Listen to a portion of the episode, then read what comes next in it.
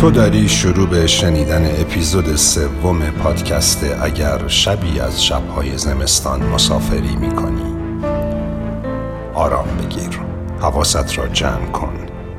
تمام افکار دیگر را سر دور کن. بگذار دنیایی که تو را احاطه کرده در پس ابر نهان شود.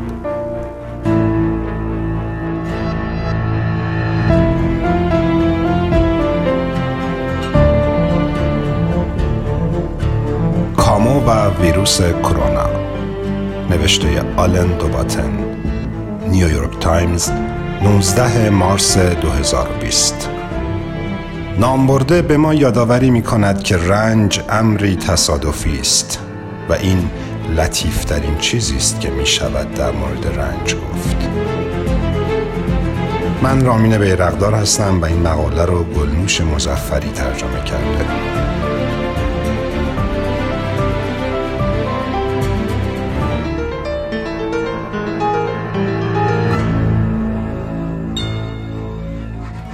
ژانویه 1941 آقای آلبر کامو یه داستانی رو شروع می‌کنه در مورد یه ویروسی که گسترشش غیر قابل کنترله.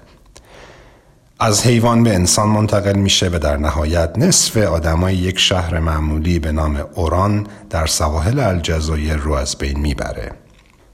این داستان به نام تاون سال 1947 منتشر شد و خیلی هم معتقدند بزرگترین رمان اروپای بعد از جنگه.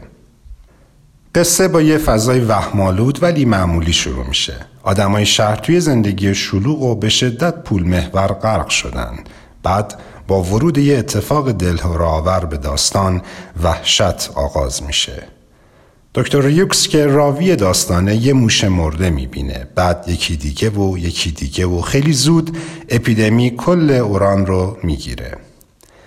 مریضی که از مردم شهر به هم منتقل میشه و اوران رو آکنده از وحشت و ترس می‌کنه.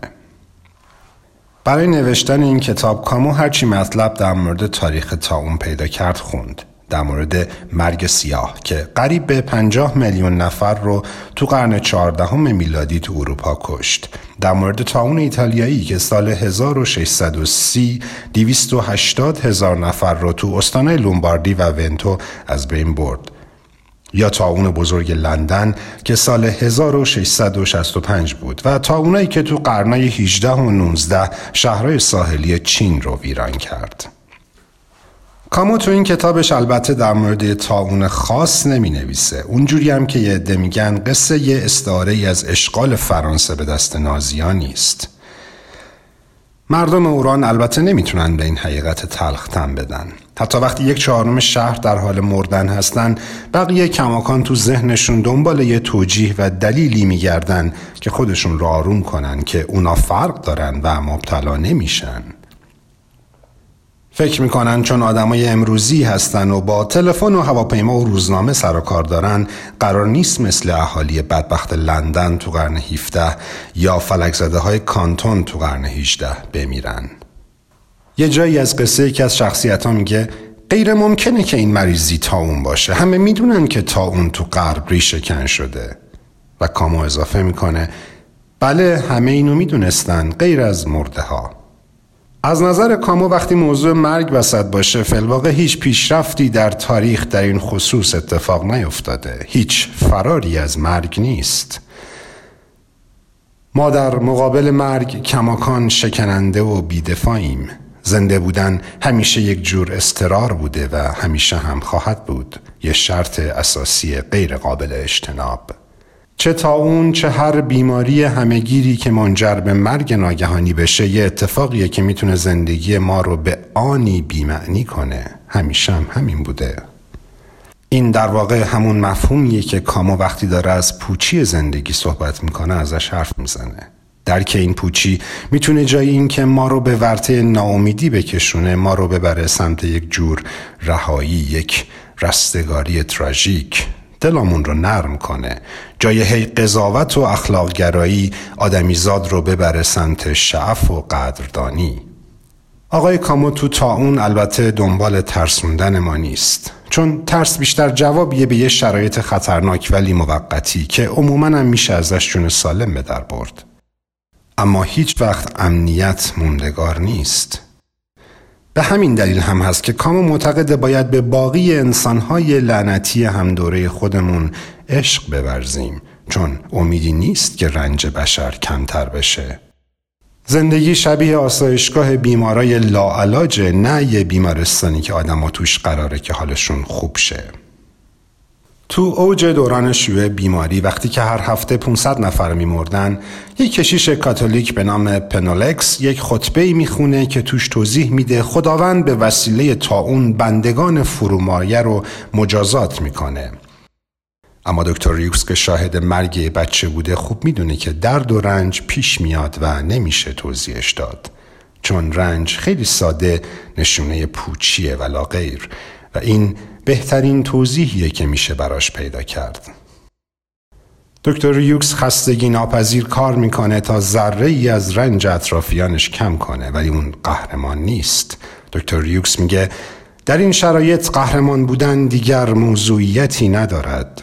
ممکنه مسخره به نظر بیاد ولی تنها راه مبارزه با طاعون انسانیت و خوبیه.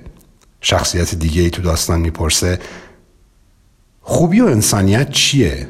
و دکتر جواب میده همین کاری که من دارم می‌کنم کاهش رنج دیگران.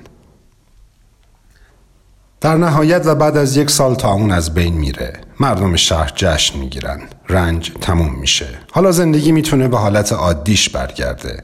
کامو می نویسه اما دکتر یوکس می‌دونست که این نمی‌تونه یه پیروزی قطعی باشه. تنها می‌تونه یک ثبت و ضبطی باشه از کارایی که باید انجام می‌شد و کارایی که بدون شک در مواجهه دوباره با وحشت و ترس باید دوباره انجام شه. کامو ادامه میده.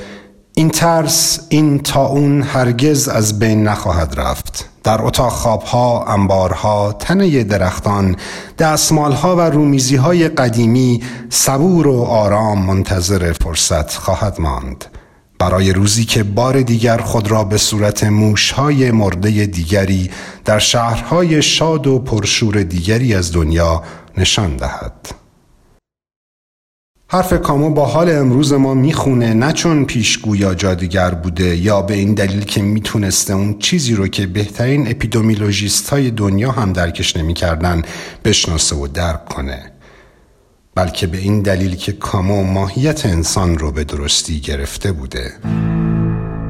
اون چیزی رو می‌دونسته که ما درکش نمی کنیم اینکه هر آدمی این را در درون خودش دارد این تا اون را.